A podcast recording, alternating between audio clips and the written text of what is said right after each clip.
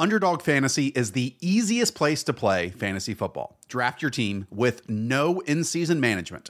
Get the optimal score each week of the season and have a shot at over $10 million in total prize money in their Best Ball Mania 3 contest. Head on over to UnderdogFantasy.com or the App Store, sign up with promo code FSE, and Underdog is going to match your first deposit up to $100. Again, Underdog Fantasy Sign up with promo code FSE and draft your Best Ball Mania 3 team today.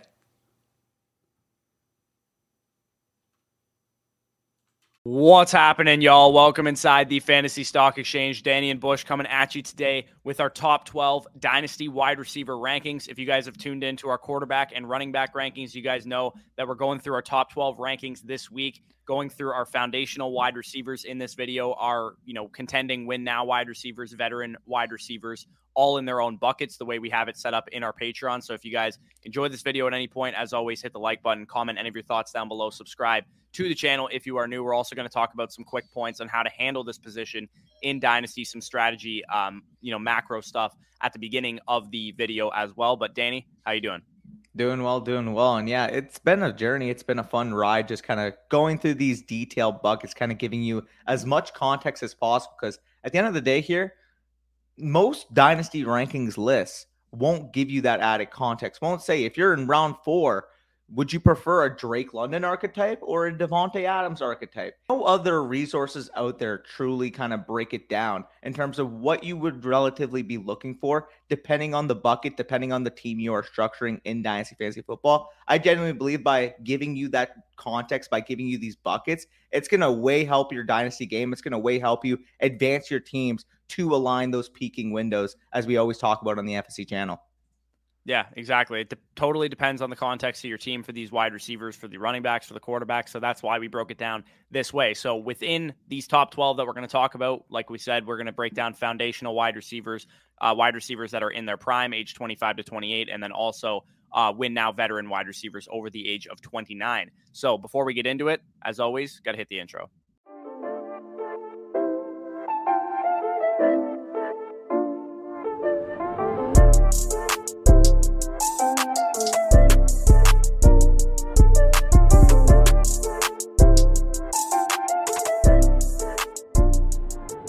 Okay, so as I talked about before the intro, we're going to talk about some quick points on how to handle this position in Dynasty before we get into the micro player analysis type of stuff. But the first point that we want to stress here is that quarterbacks and wide receivers in Superflex are the foundation of your team. And obviously, a foundational tight end like Kyle Pitts also applies here. You can never have too many stud young wide receivers, which is why when we're in startups, we're always going to favor a better asset at wide receiver than an inferior running back asset you know, obviously don't worry about filling out your roster, your starting lineup during the startup draft. You want to take the best player on the board. And typically running backs are elevated due to the fact that they're running backs. So this position, mainly how we handle it in Dynasty, is is attacking this position early and often because that's usually what the value dictates.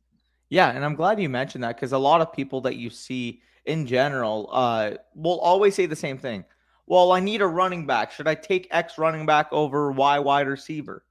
My answer to that is why? In Dynasty, we're, we're, we're in June right now. You had your May startups, your April startups, you, maybe you're in a June startup right now. Your players are not scoring fantasy points. Why are you worried about filling out a lineup when your team isn't on the field actually getting you value, actually getting you production?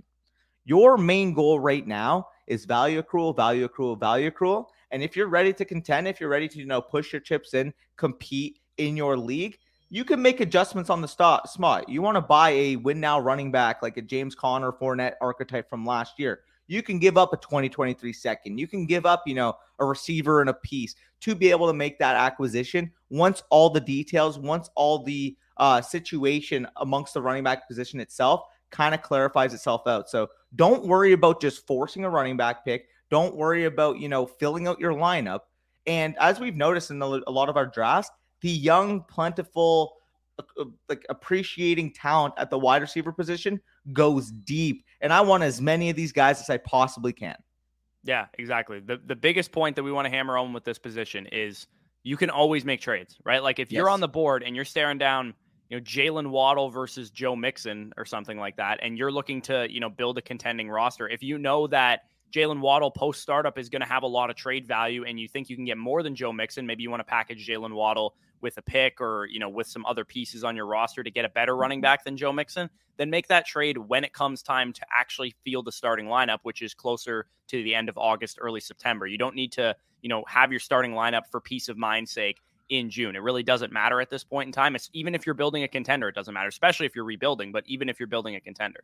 Yeah, and, and and I'm glad you mentioned that because I mean, for the most part, again, unless you you know you're you're locked and loaded, you're you're a contender, and then you can make the, those flips accordingly. For the most part, it's actually in your benefit to fade uh forming your lineup or fixing your lineup up because in actuality, if we're not contending, we want to tank that value of our pick. We want to inherently get a shot at a guy like Bijan Robinson, Jahmyr Gibbs, etc. next year. And I'll tell you what, taking a running back like that next year at that opportunity cost versus forcing, you know, a fifth round running back, a fourth round running back over an elite level talent at wide receiver is straight up bad process if you're taking the running back. Right. And even if it's like a tier two running back versus a tier two wide receiver, like I have, if, if I was on the board in the early fourth round and I have J.K. Dobbins versus DK Metcalf, I'm taking DK Metcalf. He's just way higher value to me, even though I love J.K. Dobbins and I think he does belong to go in that area of the draft. I have Metcalf rated as like an early third round type of startup pick. So again, favoring that wide receiver asset that is a better player, better asset to have than an inferior running back asset is something that I think people don't do enough of in Dynasty. They're always focused on filling out their starting lineup, filling out their roster, and that should not be your primary concern in a startup, as Danny mentioned. The final kind of strategy portion that we're going to talk about here before we get into the players is that we are consistently deploying this offseason a one year productive struggle because we yes. believe it is the most effective way to build a monster in your dynasty league, which is also the way that you win dynasty leagues typically is by building monsters, not by having a strong like redraft type of roster. And the way we're doing that, and we talked about this in detail in the video titled The Number One Strategy, basically in Dynasty Fantasy Football. Stacking up foundational wide receivers, quarterbacks, maybe a tight end to build out a one year productive struggle the reason we're doing that is because of the strength of the running back classes in 2023 and 2024 and the ability that you can uh, have to stack up foundational wide receivers this year in startups. Yeah, and I'm glad you mentioned this because if I'm, you know, dictating what I deem to be a successful startup for me personally, we're going to see elite quarterback talent up the top. We're going to see a couple nice young appreciating wide receivers or potentially elite wide receivers if the value falls that way. And we are going to be seeing three to four collected picks in the next two years. You mentioned it. I think by 2024, we could be looking at a similar situation to what we saw in 2017, a similar situation to what we saw in 2020, where half of the NFL running back jobs are occupied by young players. Given the cost on the market, given the fact that other positions, uh, in terms of an economical standpoint, are exploding in market value, especially at wide receiver in general, teams are going to be opting to go as cheap and young and talented as running back at running back as possible, and that's going to come with the talent in these upcoming classes. So a little, you know, strategy point, a game theory point that I really like inhibiting is being able to stack up the quarterback and wide receiver position, collect those 2023 and 2024 picks, and then ultimately by 2024, my running back room is going to look like Bijan Robinson, Jahmyr Gibbs, TreVeyon Henderson, you know, Sean Tucker, Braylon Allen, Will Shipley, you name it just keep collecting those picks as possible because people are going to think right now, oh, I want, you know, um, Kenneth Walker. They want to trade up for Kenneth Walker and they're willing to leverage, you know, a 2023 one and a 2023 two to go up in the fourth round and secure Kenneth Walker. But if you're smart and you follow FSE, you know that that 2023 class is probably going to end up yielding a better running back prospect than Kenneth Walker as good as a runner as Kenneth Walker is, there's probably going to be a couple guys in that class with better profiles, mainly the guys that you mentioned. So uh, let's get into the micro player part yeah. of this uh, video. The foundational wide receivers tier, as you guys would have seen in the running back and the quarterbacks video, we are breaking these down ranked by age bucket because it is the easiest way to rank these players. It is very, very difficult to say, would you rather have Tee Higgins or Cooper Kupp because there's they accomplish a completely different purpose. Yeah, Tee Higgins is going to be probably a, a, you know top 15 wide receiver this year, but Cooper Kupp is going to be the favorite to be the wide receiver one, and there's a seven year age discrepancy in between those guys. So that's kind of the difference in those two uh, players, for example, which is why we're breaking these down by age bucket. So foundational wide receivers are defined as under the age of 25. The first guy that we have here should probably become as no surprise Ja'Marr Chase, wide receiver from the Cincinnati Bengals, wide receiver one, fourth overall player per keep trade cut in Superflex drafts right now, wide receiver three, fifth overall player on underdog drafts right now. So, both from a redraft and a dynasty perspective, very highly touted player. Top five in fantasy points per game as a rookie, 18 points per game, only 128 targets as well as a rookie wide receiver. And some people might see that as a negative. They might be like, oh, is his targets going to go up very much? They still have Tee Higgins there and Tyler Boyd. He saw his former college teammate, Justin Jefferson, see a very, very similar jump to what I expect to see from Ja'Marr Chase this year. Justin Jefferson had 128 targets as a rookie, jumped to 167 as a sophomore player. And I really think that is exactly what's going to happen to Ja'Marr mm. Chase. So even if he you know, loses some of the big play appeal that he had as a rookie. I think that'll be offset by an increase in his target share. There's absolutely no reason to overthink Ja'Marr Chase. He's an elite prospect who showed out as an elite rookie season, as good of a rookie season as we've seen since Justin Jefferson, Odell Beckham Jr., and big play threat uh, for a great quarterback like Joe Burrow. And I think the underrated factor here that not a not as many people as uh, I would expect would be talking about it, especially in the context of the Cincinnati offense. In the first half of the season, Cincinnati was a 30 passing attempt per game type of team. In the back half of the year, that number rose to about 35 passing attempts per game. We don't think that that Cincinnati offense, seeing the success they had down the stretch, seeing the success of those two young star wide receivers on the outside, and the success of Joe Burrow, especially coming off that slow start with that ACL injury, are inherently going to be able to throw the ball more than they did at the beginning half of the last year that split is going to be way closer to 35 per game than it was at that 30 per game spot they were at that first half of the season. You combine that with the fact that Ja'Marr Chase an elite level talent, commanded targets regardless, 128 targets in his rookie year still nothing to sneeze at. And as we know, that second year leap for elite level talents is always going to surface. I wouldn't be shocked if we're looking at Ja'Marr Chase, as you mentioned, 167 targets Jefferson got last year. I wouldn't be shocked if Ja'Marr Chase was, you know, 160, 170 target type of guy, given his level of talent. Yeah, maybe the big plays will go down to a certain degree, but if you're sacrificing a couple big plays to ultimately get a more complete type of product, I'm more than fine with that.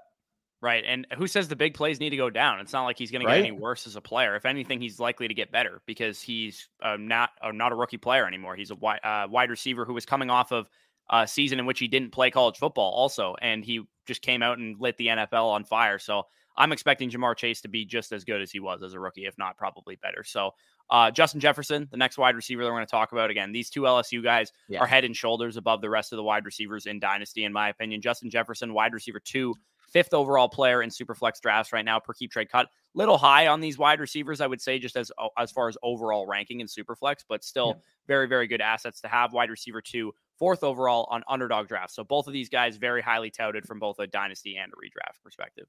Yeah, and just clarifying with Ja'Marr Chase, uh, we did see him set the record uh, for most receiving yards as a rookie. Oddly enough, uh, broke Justin Jefferson's record from last year with Justin Jefferson, I mean, it's pretty simple. He's come in in his first two years and has commanded a 26% and 29% target share, respectively, in his first two years. He has two top six wide receiver finishes under his belt, despite not even being the age of 23 yet. Two top six wide receiver finishes, not even 23 yet. You combine that with the fact that he's put up over 3,000 receiving yards in the first two years of his career. He is a superstar and you are able, when you pick Justin Jefferson or Ja'Marr Chase, to lock up a superstar level, cornerstone level asset at the wide receiver position for the next 10 years. Imagine being able to say, hey, Davante Adams, we're going to take you at the age of, obviously, you know, Davante Adams' career path was different, but let's say Davante Adams was showing the signs that Jefferson was now.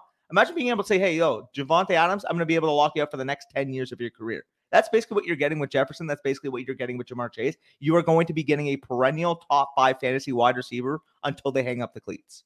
Yeah, it would have been like drafting Mike Evans in 2014, and he's had like nine straight 1,000 yard seasons since. Like it's it's that type of asset that you're getting with these two guys. So I don't think we need to spend too much time on them. No, everybody knows they're great. They are, you know, it, it's going to cost you three first round picks if I have them on my roster. Plus, at least yeah. three first round picks for yeah. me to trade these guys away, and I do thankfully have Justin Jefferson and Ja'Marr Chase on a roster each, and I feel very happy to have those guys. And me and Danny have been talking back and forth about moving uh, Ja'Marr Chase and Lamar Jackson back and forth, and I, I honestly I just don't want to let go of Ja'Marr Chase. So number three is AJ Brown. Now, AJ Brown was a guy that uh, moved down a little bit in my rankings once he was traded to the Philadelphia Eagles, but I, I I've recently put him right back up here, wide receiver six right now.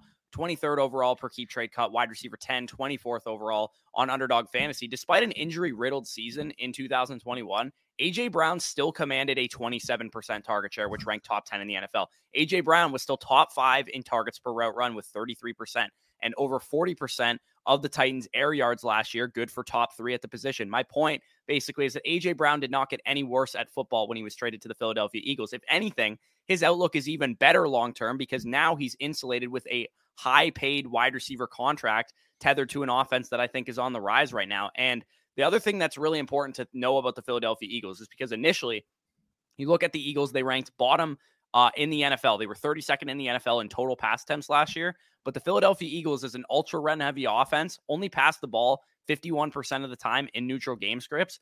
It should do nothing for AJ Brown's value because Tennessee, their pass rate since 2019, when AJ Brown has uh, was drafted, 51%, 50%, and 52%. So it's a basically the same. It's not like he's going from, and I've, I've, mentioned this before, the Buffalo Bills, Tampa Bay Buccaneers, Kansas City Chiefs that throw the ball at will. He's going from a run heavy offense to another run heavy offense. And he was wide receiver six in points per game in 2020, competing for targets with a top 30 wide receiver in Corey Davis and a top 12 tight end in Jonnu Smith. So it's not like he's not ever had target competition in his career either. Not to mention that the Philadelphia Eagles ran a top five pace of play offense last year versus 21st ranked offense in pace of play for the Tennessee Titans. So there's a chance that even if the pass volume is similar, that the Eagles run a lot more offensive plays.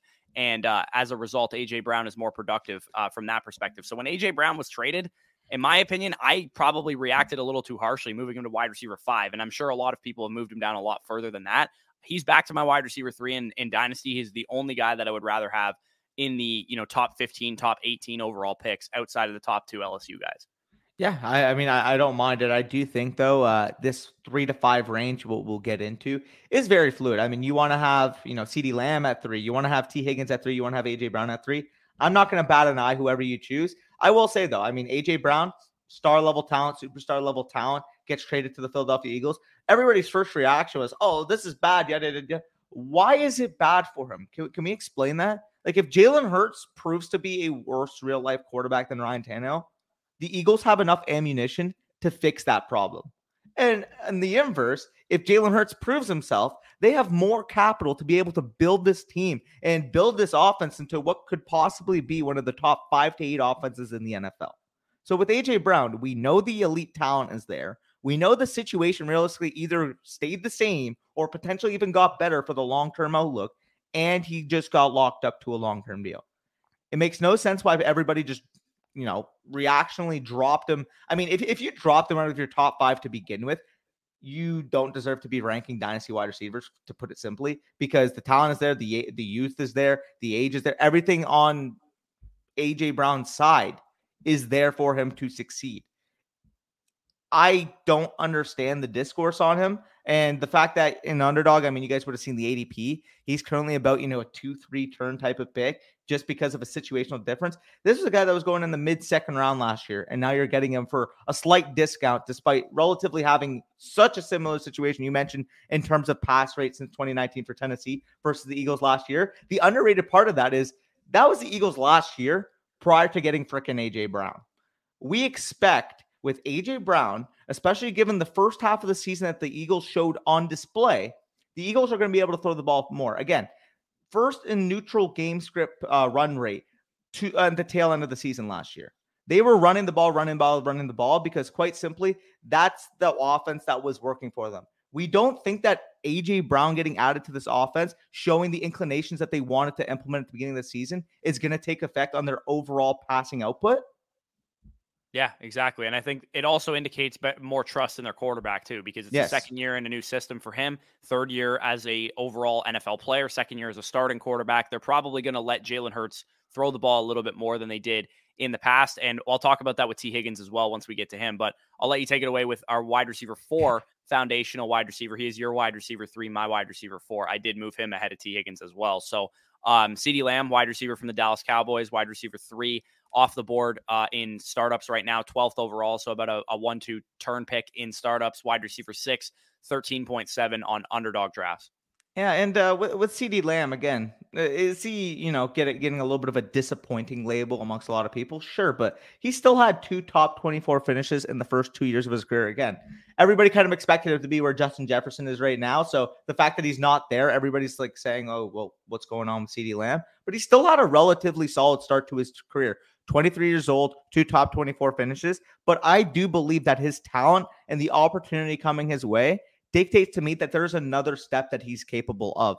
And again, we'll break down a lot more of the personal situational circumstances of a lot of these guys in the redraft videos coming up. But for me, I mean, when it comes to Lamb, the, the main argument I have is the change in offensive philosophy that is going to come its way with the ultimate removal of Amari Cooper. I understand again, you if you're arguing just straight vacated targets, Amari Cooper out 100 plus vacated targets, that is not the way to actually evaluate it. The way I evaluated it is losing in alpha, you know, number one style wide receiver on the offense is inherently going to change the philosophy of the Dallas Cowboys, understanding that CeeDee Lamb is one of their best offensive players and they will put him in positions to be able to contribute like that.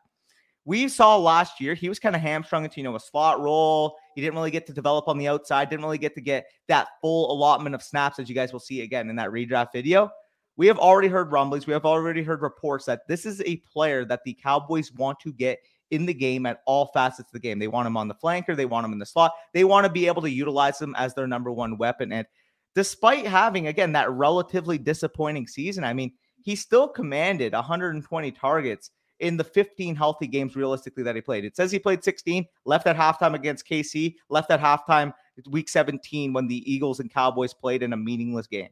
So with CeeDee Lamb, I mean, we're talking 120 targets last year. We're talking about a change in philosophy from last year to this year. And we're still looking at a 23 year old uber talented wide receiver. He is quote unquote the riskiest projection, I would say, of this tier, you know, between Higgins, Brown, and Lamb, given the fact that Brown and Higgins have kind of shown that sustained target share uh, last year that Lamb didn't. But with Lamb, the way I'm kind of looking at it is that he's got that clearest path to potentially being the unanimous wide receiver three by this time next year. If he performs to the level of output, I do think he's capable of. Yeah, I think we've actually seen a trend of like third year wide receivers becoming yeah. top five options the last few years. We saw it with Deebo Samuel last year. Two years ago, it was Calvin Ridley. Three years ago, it was Chris Godwin. I think CeeDee Lamb's the next guy on the on the board. It, it's pretty hard, and I'm not even like Danny's the Cowboys fan. He loves CeeDee Lamb.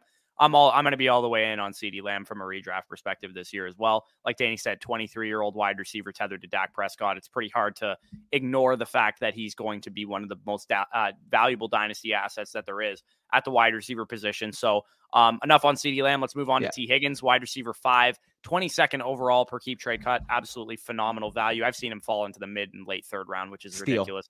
Wide receiver 11, 24.6 on underdog fantasy. Um, with Tee Higgins, I mean, the elephant in the room is that he has to compete for targets with Ja'Marr Chase, who's our wide receiver one in Dynasty. But as a second year wide receiver, still competing for targets with Ja'Marr Chase, he finished top 12 in fantasy points per game, top 10 in yards per route run, top eight in expected fantasy points per game based on his usage. And he only had 110 targets last year. I think we're going to see an increase in pass attempts for this Bengals offense, like Danny already talked about, because Joe Burrow proved his elite quarterback prowess last year. And the most recent example that we have of an increase in pass attempts because of a quarterback getting better is Josh Allen. The Buffalo Bills in 2018, before Josh Allen was the elite quarterback that we know him to be, or 2019, sorry, 513 attempts in 2019, 596 attempts in 2020 once they got Stefon Diggs and once Josh Allen took a step forward, 655 attempts last year in 2021. When you have an elite quarterback, coaches understand that you need to put your the ball in the hand of your best player, and that is Joe Burrow for the Cincinnati Bengals. Outside of Big Ben last year, the top quarterbacks and pass attempts were all elite quarterbacks. Tom Brady, Patrick Mahomes, Justin Herbert, Josh Allen, and Dak Prescott led the league in pass attempts outside of Ben Roethlisberger being into that mix. The passing offense will funnel through Chase and Higgins for the foreseeable future. So, semantics aside, like I, I kind of just talked about, it's easy to bet on Tee Higgins simply because he's a great talent with a top 12 wide receiver season under his belt already, tied to a great offense and a great quarterback. Uh, I, I, talked about it with Chase, but the second half of the year, we did see them inherently throw the ball more, about 35 attempts per game. Higgins was a about 24, 25% target share receiver down the stretch if you were again, you can't, you know, take per game splits and extrapolate them across the season, but 35 attempts per game from that Cincinnati passing attack would equal 595 passing attempts on the season. if we're allotting, you know, Higgins for that 24, 25% target share we saw down the stretch, again, that's a little optimistic. I would say this is a ceiling projection. But if he was able to get to that 25% target share on 595 passing attempts, that would be 149 targets. We already get elite talent. We're already getting, you know, a budding superstar level type of player. If he got 149 targets uh, next year, we'd be talking about legitimate top four or five wide receiver in fantasy, period. I think Tee Higgins, I mean, obviously, again, 149 targets probably his ceiling, but why can't he get into that 130, 140 target range? Yeah, and that's assuming Chase has 160, 170 targets. We could yeah. see a similar situation to um, the Steelers a couple years ago when when Juju had like 160 targets and AB had like 180 targets. Both of them had over 1,400 yards. Both of them were top five wide receivers in fantasy. I think that you hit the nail on the head. That's probably the best comparable type of situation in terms of two alpha level wide receivers on the same team. Oddly enough, again, if you guys follow FSE, that's probably the uh, the most Juju praise you'll ever hear from us. Period. yeah, for sure. So, uh, like you said, those are like the top five consensus foundational wide receivers. This next guy definitely would have fit into that top five tier for us had the team that he plays for not traded for Tyreek Hill. But Jaylen Waddle, wide receiver from the Dolphins, wide receiver seven off the board, 26th overall per keep trade cut. So, about an early third round pick, wide receiver 15, 35 overall off the board on underdog fantasy. Yeah, and I mean with Jaylen Waddle, it's simple to me. Again, 25% target share as a rookie and wound up with a top 15 finish at the wide receiver position in his first year. That's just simply rare. So all, right off the bat, I mean, you're already talking about a 23 year old receiver with that type of talent, that type of finish already under his belt. He's going to be high in dynasty regards. And the main caveat, the main elephant in the room that a lot of people have is that his immediate ceiling will be lowered with that Tyreek Hill trade. But again, Waddle is still a phenomenal talent. And as we know in Dynasty, as we're going to keep harping, as we're going to keep saying, in Dynasty Fantasy Football, we buy talent. We don't buy situations. In redraft, you know, you want to weigh situation as a deciding factor. If you want to, you know, use situation to decide between players, sure. In redraft, I'll allow it. But in Dynasty, your main goal should be collecting talented players because ultimately, as we've seen in years, talented players will always emerge. Talented players will always step above the pack. And with Jaylen Waddle, I do believe that he could potentially be a star to superstar level talent at the wide receiver position. And the funniest part about Jaylen Waddle's rookie season is that, to put it simply, his usage compared to what his prospect profile would indicate couldn't have been more opposite. In pro- in college, he was this dynamic big play receiver that didn't rely upon targets that would ultimately just produce big plays like nobody's been this, you know, similar to what Jameson Williams kind of did on the scene this year as a rookie or uh, as a prospect. Jaylen Waddle did it on the back of a Jarvis Landry like role for this Miami Dolphins team. 140 targets, wasn't really crazy efficient, but he produced in fantasy and produced in a big way. I do believe that despite, you know, having that role be the, you know, dictator of his success in his rookie year, it's nice to see the rookie command targets. And as we know, given his lateral movement ability, given his elite speed, given his potential usage in a Mike McDaniel offense, I think he goes back more so to his roots than he does in his rookie season. He already showed the ability to command targets. Now, if we can get that mixed in with some big plays, with some big YAC, with some, you know, 10 plus touchdown type of luck, which Jaylen Waddle, I believe, is truly capable of performing in fantasy football, we could be talking about a player that long term as a top 10 type of wide receiver for the next six, seven years at the ripe age of 23. Yeah, exactly. Semantics aside, I, I do think Mike McDaniel helps Jaylen Waddle's case. I think he's going to be used a little bit less, you know, predictably the way he was used last Jarvis year. Jarvis Landry. And, yeah, they can use him in more variety of ways. They can use him and Tyreek Hill interchangeably because they have a similar skill set. So, yep, um, definitely love that for Jaylen Waddle. But again, the the important thing is, especially at wide receiver, by talented players. 145 targets for a rookie wide receiver does not grow on trees. It doesn't happen very often. He out targeted Ja'Marr Chase last year. Like it, it just doesn't happen very often. And Jaylen Waddle is a talented wide receiver. The situation could change. We don't know what's going to happen a year from now. We don't know if Tua becomes a great quarterback. We don't know if they trade for Kyler Murray a year from now. We have no idea what's going to happen at quarterback in Miami two a year or two from now. All we know about a year or two from now about Jaylen Waddle is that he's still going to be a talented player. Yeah, and I'm glad you mentioned the the Kyler Murray thing because I mean, like nobody really is talking about it much, but the Dolphins have showed interest where if they're like, you know, if Tua doesn't work out, like they've implored the quarterback market. Can, can we just basically contextualize right off the bat right now? Kyler Murray in that offense with that speed on the outside, like we'd be talking about a top five in offense, uh, offense and football period no questions asked. And uh, you know, we're not going to project based off that assumption, but if that were to happen, I think Jaylen Waddle would realistically have a locked and loaded case to be a top five dynasty wide receiver easily. I think we need to start working that into our analysis more. That the NFL trade market has changed in recent years, where if quarterbacks have bad seasons, superstar caliber quarterbacks, they're they have a lot of leverage to be able to get themselves out of those situations. And guys like Aaron Rodgers, Kyler Murray, people like that could be available this time next year. We have no idea. We really don't know what's going to happen with players like that. So um, we have to keep that in mind when it comes to, and it kind of just reinforces the the buy talented players thing because situations change. It's called the NFL, you know, not for long league for a reason. And hmm. speaking of not for long, a guy whose situation is weighing him down right now, DK Metcalf, wide receiver from the Seattle Seahawks, wide receiver eight, 27th overall per keep trade cut. I have seen him fall way past that before. Wide receiver 19, 43 overall on underdog fantasy, which is fucking ridiculous. Are the Seahawks going to be good this year? No. Probably not. I highly doubt it. Even if they sign you know, Jimmy Garoppolo or Baker Mayfield, if they get cut, they're still going to be a bad team. Is DK Metcalf still an elite physical specimen who has an elite target share over the first couple of years of his career up for a contract extension, which is also an underrated part of why I love him in Dynasty? Damn right.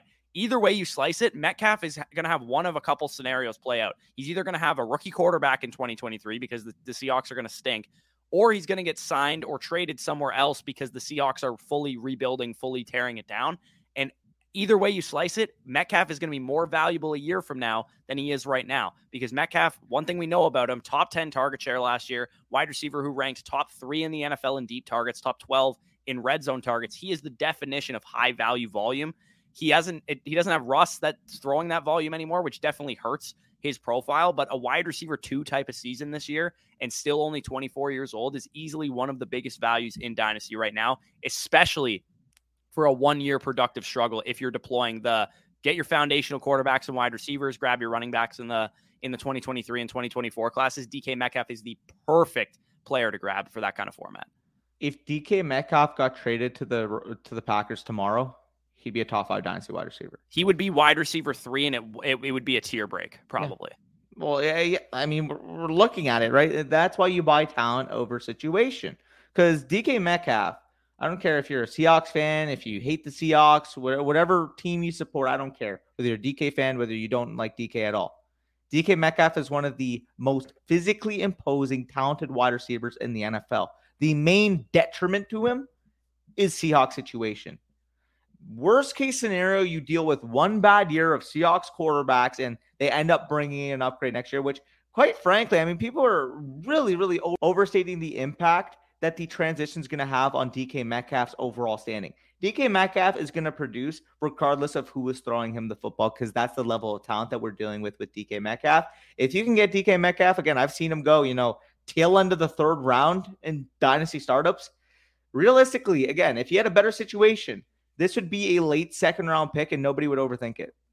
Yeah, exactly. He was still getting the targets, and he actually scored more touchdowns with Geno Smith last year than he did with Russell Wilson. So um, yeah, quarterback situation aside, I'm not concerned about DK Metcalf whatsoever. And even if I am concerned, it's probably more so from a redraft perspective, which he's still a huge value in, by the way, because getting him in the fourth round of redraft leagues is still a complete joke to me. He should still be a third round pick, regardless of if Baker Mayfield or Jimmy Garoppolo or fucking Drew Lock is playing quarterback for him. So, uh, the final foundational wide receiver, this guy is actually tied for our wide receiver 12 overall. So, him and Diontae Johnson in the wide receivers in their prime bucket uh, round out our top 12, but I'll let you uh, take it away with Drake London. Yeah, and I mean, it's kind of similar to me or simple to me. I mean, uh, we, we do see him right now, wide receiver 12, 34th overall in keep trade cut, wide receiver 33, 68th overall in underdog fantasy in his rookie season. But he is kind of, you know, I, I, outlined it here, kind of similar to the case I made for Breece Hall, right? Where he checks all of the boss, uh, boxes that we look for from an oncoming uh, wide receiver prospect in terms of potentially being a future fantasy stud. You kind of outlined it in his tale of the tape. I mean, you've been the Drake London guy basically all offseason. You love Drake London. He was your wide receiver one. So you basically know the bull case. But just for reference, if you guys want more detail on that, tale of the tape, Corey did a phenomenal job breaking him down. But the simple stuff. He commanded 119 targets in the eight healthy games he played last year, has a sterling, like sterling, like spotless type of analytical profile, and just went eighth overall to a team with quite literally myself and Corey as presences in that wide receiver room. Other than Kyle Pitts, Drake London has the opportunity to command and smash from a target share standpoint on that Atlanta Falcons team. If London has that type of rookie year that I think he's capable of, we're talking maybe an 80 plus reception, 1,000 plus receiving yard type of rookie year. He is going to be an early third round pick in dynasty drafts by this time next year. He is the perfect example of an appreciating asset. If you were to tell me next year that he's heralded in, you know, the Tee Higgins, CeeDee Lamb, AJ Brown range, I wouldn't bat an eye. Yeah, and I mean, I think early third round could be even like a, a conservative projection because if he is, I mean, he's he's literally going to be like barely 22 years old this time next yeah. year. So if he has a great rookie season, if he has, like you said, 1,100 yards and six touchdowns with a terrible quarterback or something like that, would it shock me at all if he's the consensus dynasty wide receiver three this time not next year? Not a not a fucking a, a little bit. I, I, would be expecting that if he had that kind of rookie season, to be honest. So, uh, yeah, Drake London definitely worth a pick in the you know fourth round that you're getting him right now, especially if you are, like we said, building out a foundational wide receiver core, productive struggle for a year, and then filling out your running back course in the future draft classes. So we'll try and speed it up for the uh, wide receivers in their prime and the veteran wide receivers. But we have three wide receivers comprised in our top 12 wide receivers overall in their primes right now. So they are either 25 years old, uh, 26 years old, or 27 or 28. So they are within that age range. They're in their primes of their career, which is typically when wide receivers peak. Their production usually peaks in this time. The number one wide receiver in this category is Deebo Samuel. Deebo Samuel, 26 years old, wide receiver for the San Francisco 49ers. Wide receiver nine right now off the board, 28th overall per keep trade cut. Wide receiver seven, 17th overall on underdog fantasy. The best place that Deebo Samuel can be long term is San Francisco. So the only concern that I really have for Deebo is his long term extension kind of talks the Swiss Army knife role that he uh, occupies in that offense is the best way that he can be deployed, in my opinion. Yeah, he's a great wide receiver. And if a team traded for him and just used him as a wide receiver, I'm sure he'd be fine. But if you have Deebo and Dynasty like I do, I am praying that the Niners extend this guy, pony up a huge contract for him. They know how to deploy him the best. Borderline historic efficiency last year as both a runner and receiver en route to a top three finish. I'm basically simply betting on the uh, the ability. The talent with Deebo Samuel is too undeniable. The most talented player in the NFL with the ball in his hands. Yeah, and I mean it's funny for me with Deebo because I feel like I've gone like full circle with him this offseason. I I'm gonna apologize to you guys that were, were looking at my rankings. Quite frankly, quite frankly, when that trade rumor stuff, when that you know volatility stuff, that situational stuff kind of happened, I dropped them a little bit too low when you actually look at the player that Deebo Samuel is, people are going to say, oh, gimmicky offense. You know, he gets crafted his yards, you know, Mickey Mouse scheme. If you actually watch the guy play, if you actually look at those advanced stats, those efficiencies that you said, this is a guy that wins in all three levels of the field.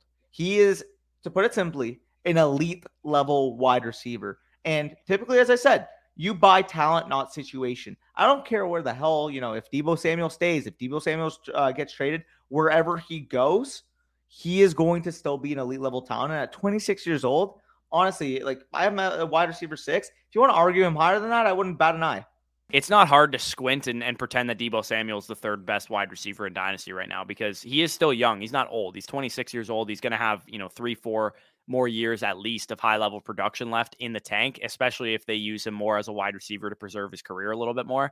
I hope that the, the 49ers pay this dude because he deserves to get paid. And once he gets paid, I think he will ascend a little bit in the the general market value area because he's currently going off the board as wide receiver nine right now. Both of them have both of us have him as our wide receiver six. And I think if he gets extended by the 49ers, he'll probably be consensus top five wide receiver. Yeah, no, I, I fully agree. And again, this time next year, if he has another top five level wide receiver season, uh, a he's like if you're a contender, he's the perfect piece because he is kind of getting valued like he's I don't even know because he's like the perfect blend of a win now productive receiver while still having that longevity. And at the back end of the third round or the mid end of the third round, whatever it is right now that he currently goes, yeah, I'm, I'm fine with that. Go go for it. If, if people are going to let that lingering situation with San Francisco affect this guy's value, I'm scooping. And again, I, I I'm willing to buy into him in dynasty, especially if you know the owner in your league is scared about his situation, is willing to sell it, maybe you know eight, 80 cents on the dollar, 90 cents on the dollar, I would look into getting him. Yeah, for sure. Um, so let's move on to the next guy here. Another guy that um, another talent Trump situation type of player. DJ Moore, wide receiver from the Carolina Panthers, wide receiver 15, 45th overall per keep trade cut, wide receiver 16, 36th overall per, underdog fantasy. DJ Moore just signed a lengthy extension for the Carolina Panthers this offseason. I'll uh, let you take it away with his outlook He is the most talked about dynasty asset on Twitter, period. For those of us who look at usage, who project long term, who project talent long term, we are all in on DJ Moore. For those that are looking at immediate return or returns, for those that are looking at the situation, they are off of DJ Moore. DJ Moore's target shares in the last three years, so 2019 to 2021, he was able to put up a 24.3% target share in 2019, 24.6 in 2020, and then step to a near 29% target share in 2021. But he doesn't score touchdowns. Right? We, we, we don't care. He doesn't score touchdowns. He's never going to be useful in fantasy. 23.5% target or touchdown share in 2019, 25% uh, touchdown share in 2020, and a 28.5% touchdown share in 2021. It's not that he doesn't score touchdowns, is that this fucking Panthers offense doesn't have a quarterback that can throw for over 20 touchdowns. Obviously, we can't do this realistically. You know, we can't, you know, give it an apples to apples comparison because this is just not how everything works. This is not how a situation works. But let's just say, you know, DJ Moore was on the Rams and he was posting these percentages that he did last year. 28.4% target share last year on the Rams on 607 pass attempts would have netted him 173 targets, and a 28.5% uh, touchdown share would have netted him 11.7 touchdowns. As we know, the Rams before last year were a Jared Goff led team. Is Jared Goff better than the current situation at quarterback that the Panthers have? Sure. But who's saying that another terrible quarterback year from the Panthers, the Panthers don't go out and look for a stud veteran quarterback? If DJ Moore got a stud veteran quarterback, you know, a Matthew Stafford, like maybe, you know, a, similar situation that would happen with Russell Wilson this year. Maybe they want to pay up for a guy like Kyler Murray. There's a lot of options available for them to eventually make that quarterback upgrade. And when they do, again, you can't teach 173 target potential. You can't teach near 12 touchdown uh, potential, given the shares that DJ Moore has shown on his own offense all while still being 25 years old.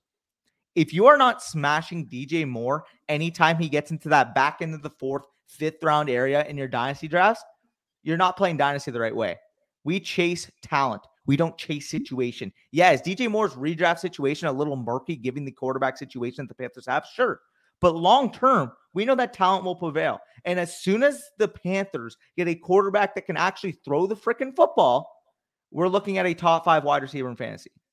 Yeah, and hopefully, I mean, maybe maybe DJ Moore gets traded too. We we have no idea hopefully. what's going to happen there. Um, DJ Moore is he's just DeAndre Hopkins all over again. Like DeAndre yeah. Hopkins was a great wide receiver, had productive seasons. Once Deshaun Watson got there, DeAndre Hopkins went nuclear. Right? Eh, there's a chance that the Panthers have a rookie quarterback starting next year. Maybe it's Bryce Young, maybe it's CJ Stroud, somebody like that. We don't know. Like you said, Kyler Murray, Aaron Rodgers, a disgruntled veteran of some kind, could be available for the Panthers to make a move on. We like we know that if if Deshaun Watson had gone to the Panthers or if Russell Wilson had gone to the Panthers, because we know they were in on both guys, DJ Moore would have been a top five dynasty wide receiver. And we saw the first four or five games of last year when Sam Darnold actually looked like a competent quarterback. DJ Moore was lighting the NFL on fire. So he has the ability to be an elite fantasy wide receiver. He just needs somebody who can actually throw the fucking football. Maybe it's Jimmy Garoppolo. Maybe it's, you know, somebody that's going to be available that could be an upgrade on their current situation right now. I really hope for fucking Pete's sake that he doesn't have Sam Darnold as his quarterback this year. It just baffles me again when I was looking through the last few years for DJ Moore, just how incompetent the quarterback situation's been. Again, you can make the case that there's other elite talent wide receivers with bad quarterback situations. I'm looking at you, Terry McLaurin, uh, for the past few years. But with DJ Moore, I mean, how has he never had a quarterback in the last three years throw for over 20 touchdowns? Like 25 touchdowns should be a baseline if you're an NFL starting. What did Carson Wentz threw for like 27 touchdowns last year, and Carson yeah. Wentz stinks. Yeah. So, I mean, the fact that he had his quarterback room combined for 14 passing uh, touchdowns in 2021, yet people are using, oh, he only scored four touchdowns as validation for why they're off of DJ Moore. Don't look at the raw total. Look at the actual share of the touchdowns he had. How's he expected to score more than four touchdowns when his quarterback room is legitimately only throwing for 14 on a season, in a 17 game season? Yeah, that's cheeks. That's literally less than one a game. So um, let's move on to Diontae Johnson, who's the final guy of this tier, wide receiver 16, 48th overall per keep trade cut. wide receiver 18, 39.5 overall on underdog fantasy. Like I said before, Diontae Johnson and Drake London are actually our wide receiver 12 and 13, but I have uh, London at 13. You have him at 12, ironically, because I was the London guy. and then I have Diontae at 12, and you have him at 13. It's kind of just a discrepancy between, you know, it's hard to compare those guys. One's a win yeah. now, one's a rebuilding type of guy. Top five target share in the NFL last year, one of the best route runners in the league. As much as I think Kenny Pickett stinks, uh, Diontae Johnson should be relatively safe as an easy target for Kenny Pickett. Kenny Pickett had Jordan Addison carry his ass for, for the final season of his college career. I think Diontae Johnson can carry his ass in his rookie season. Oddly enough, you know, you're getting a like a, relatively similar archetype in terms of the route running, in terms of the ability to get open. Diontae Johnson is just somebody that Kenny Pickett is going to fluctuate to because of that presence that he had with Jordan Addison last year. If you were to make the case of any wide receiver in this wide receiver core being the quote unquote most like Jordan Addison, it would be that elite separator he has on the outside there with Diontae Johnson. I'm not worried about situation. Diontae Johnson's proved last year with uh, the corpse of Big Ben. He was still able to be a top 10 wide receiver in fantasy football. And people are kind of just valuating Diontae Johnson as this is a negative. Oh, well, Kenny Pickett's a rookie quarterback. You know, Big Ben was a, a grizzly veteran. Like his value is going to go down. Why? Are we are we 100% positive that Kenny Pickett's going to be worse than Big Ben? I think at worst it's a lateral move, possibly a positive. Maybe we're wrong on Kenny Pickett. Maybe Kenny Pickett is a solid NFL quarterback. At least we have that in the realm of possibilities. We didn't have that for the corpse of Big Ben last year. His arm was shot. He had no mobility. He couldn't extend plays. At least with Kenny Pickett, maybe you know you're getting more time to be able to develop some big big plays, especially for a guy like Diontae Johnson who can get open on all three levels of the field. Yeah, and maybe it's like if Mac Jones was the quarterback for the, the Steelers last year, Diontae Johnson would have been a lot more efficient than he was. Um, maybe maybe Kenny Pickett comes out and has like a Mac Jones type of rookie season. The NFL was very high on Kenny Pickett. We weren't, but there's a good chance that we're wrong. We're not NFL scouts. Maybe he is, you know, just the greatest work ethic quarterback prospect that people have ever seen, and he's just going to be really prepared for every game, which could, you know, help help him play above his talent level. We we really don't know. But Diontae Johnson, the only thing I will say, devil's advocate to what you kind of just said, is that Big Ben did throw a, lot of passes last year, and sure. the pass attempts uh, volume of the Steelers' offense could go down with Najee in his second year and a rookie quarterback, they might opt to run the ball a little bit more, but their run blocking line still stinks. It's not like it's going to be really efficient when they do that. So they're going to have to lean on the pass to some degree for the most part. So uh, let's move on uh, to the final tier of guys, which is the win now veterans. These guys are immediate, like you're in a win now yeah. contending window if you have them on your roster. 29 plus year old wide receivers, Cooper Kupp and Davante Adams lead the charge here. Cooper Kupp, wide receiver four, 18th overall per keep trade cut, wide receiver one, second overall on underdog fantasy. The tough thing with Cooper Kupp is just how high he's going in startups right now. He immediately forces you to build a win now roster by round two, which is the reason I don't end up with a lot of Cooper Kupp when we do mock drafts or when we do an actual draft.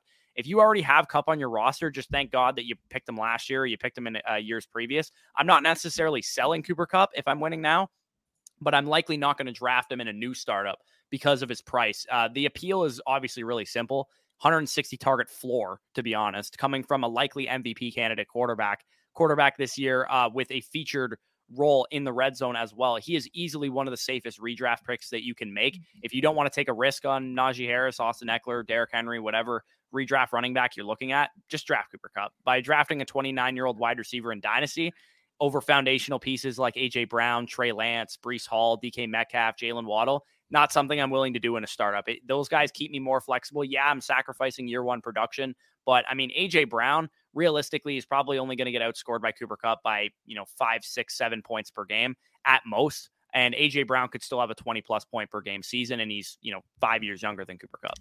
Yeah, and with Cooper Kupp, he's a guy, you know, if you're in a startup, you you don't you don't pay that price like at all. Like top 20 overall pick on a 29 year old receiver. I mean, I get it. He technically turns 29 in 12 days, but for, for, for purpose sake, he's going to be 29 by the time the season starts. So he's in the age 29 bucket. But yeah, I mean, you know, him and it, it's kind of funny because I mean, the player we're going to talk next goes 14 picks after him. And to put it simply, I mean, if I'm going to talk about the 32nd overall player evaluated on Keep Trade Cut versus the 18th overall evaluated player, and they both kind of present, you know, elite production despite not having, you know, long-term appreciable value, I'm always going to take the one at cost, which again we'll transition to in a second. But yeah, Cooper Kupp, redraft perspective, no qualms. It's just his current dynasty valuation in startups immediately makes you into a win now contender right off the bat, which is not what we like to do. We want to keep flexibility. We want to maintain flexibility. And again, you kind of said it. If you had the choice between, you know, CeeDee Lamb or AJ Brown or, you know, Tee Higgins versus Cooper Kupp, I know where I'm going 100 times out of the 100, especially if I am in a startup. And I kind of mentioned the guy going 32nd overall, but Davante Adams, wide receiver 11, 32nd overall via keep trade cut, wide receiver 5, 11.5 overall on underdog fantasy. And do I really need to say anything about what Davante Adams kind of represents? I mean, he's arguably the top overall talent at wide receiver and has three top two point per game finishes at the wide receiver position in the last four years. Three top two the last four years. He's posted over a 29% target share in each of the last four years. And obviously, again, the, the main elephant in the room here, the main caveat that a lot of people have with Davante Adams right now is that he was indeed traded to the Las Vegas Raiders this offseason. But Derek Carr is a more than good enough quarterback, a top 12 ish type of quarterback in the NFL that is able to suffice to able to support an elite rec- receiver like Davante Adams. And the move kind of resulted in him, and redraft to put it simply, being the easiest smash one two pick, one two turn pick I've seen in a while. Like in redraft again, well, this is a dynasty video, but if you're in redraft and you can leave your first two rounds with like D'Andre Swift and Davante Adams or uh Davante Adams and you know Stefon Diggs, like you should be clamoring for the bit at that. Production wise, no issue. I have no qualms with Davante Adams. He's going to be a locked and loaded top five wide receiver for me. He's going to be a locked and loaded top five wide receiver in fantasy yet again this year. But the problem that, again, him and Kupp kind of represents is age. Like if they have a down year, we could be talking about a Julio Jones level dissension in value, which is not the type of asset I kind of want to commit to. Again, 32nd overall, I'm able to stomach that. You know, you you build for the first two rounds, you have a win now type of structure team. You know, let's say you leave your first few rounds with like Dak Prescott, D'Andre Swift, and you want to say, okay, you know what, I'll add an elite receiver to this group. No issues with that. It's just when you're comparing a 32nd overall pick versus an 18th overall pick, give me Davante Adams that cost all day, every day over Cooper Kupp.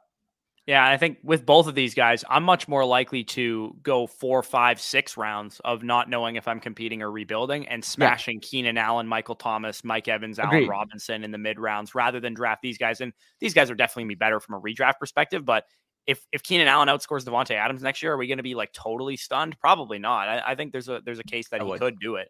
So I would rather get the four, five, six round discount on those guys um, than draft some of these older veterans. Um, I'm much more likely to trade for these guys than I am to draft them in a startup if yes. I'm looking towards competing and pushing my chips to the middle or something like that.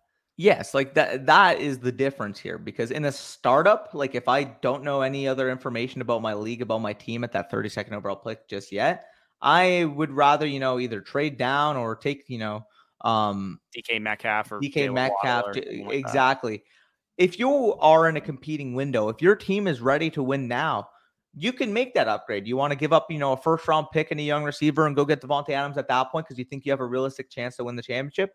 By all means, but taking him at the startup before you even know realistically what your league landscape is going to look like is just a bad investment, given the fact that even if Davante Adams has the Davante Adams level season next year, does he even raise in valuation? Like, does he even go up in startup value? Uh, because I don't think there's really a case because people are going to say 30 year old receiver, I'm not taking him in the top 25 picks of my startup. So if he has no case, no bull case to appreciate and value into that top 25, given the fact that he's already the 32nd overall player, and it's all downside risk, you have to be contending. You have to be in a position where that production is going to outweigh that future value loss that Davante Adams represents. Same with Cooper Kupp. Yeah, exactly. It, it's it's just really hard for me to pull the trigger on them in a startup just because of that that you lose that flexibility factor. So, um, if you guys did enjoy this video, again, we broke down I think it was like eight foundational wide receivers, three um, in their prime wide receivers, two contending veteran wide receivers. Uh, hit the like button, comment any of your thoughts down below, subscribe to the channel if you are new. If you want access to all of our Dynasty wide receiver rankings available in our Dynasty Rankings Manifesto, you can get access to that one of two ways either by joining us over on Patreon, patreon.com forward slash fantasy stock exchange, or you can sign up and deposit using the promo code FSE on underdogfantasy.com. You get a lot of practice for your redraft league, your main redraft league that I'm sure you guys all have.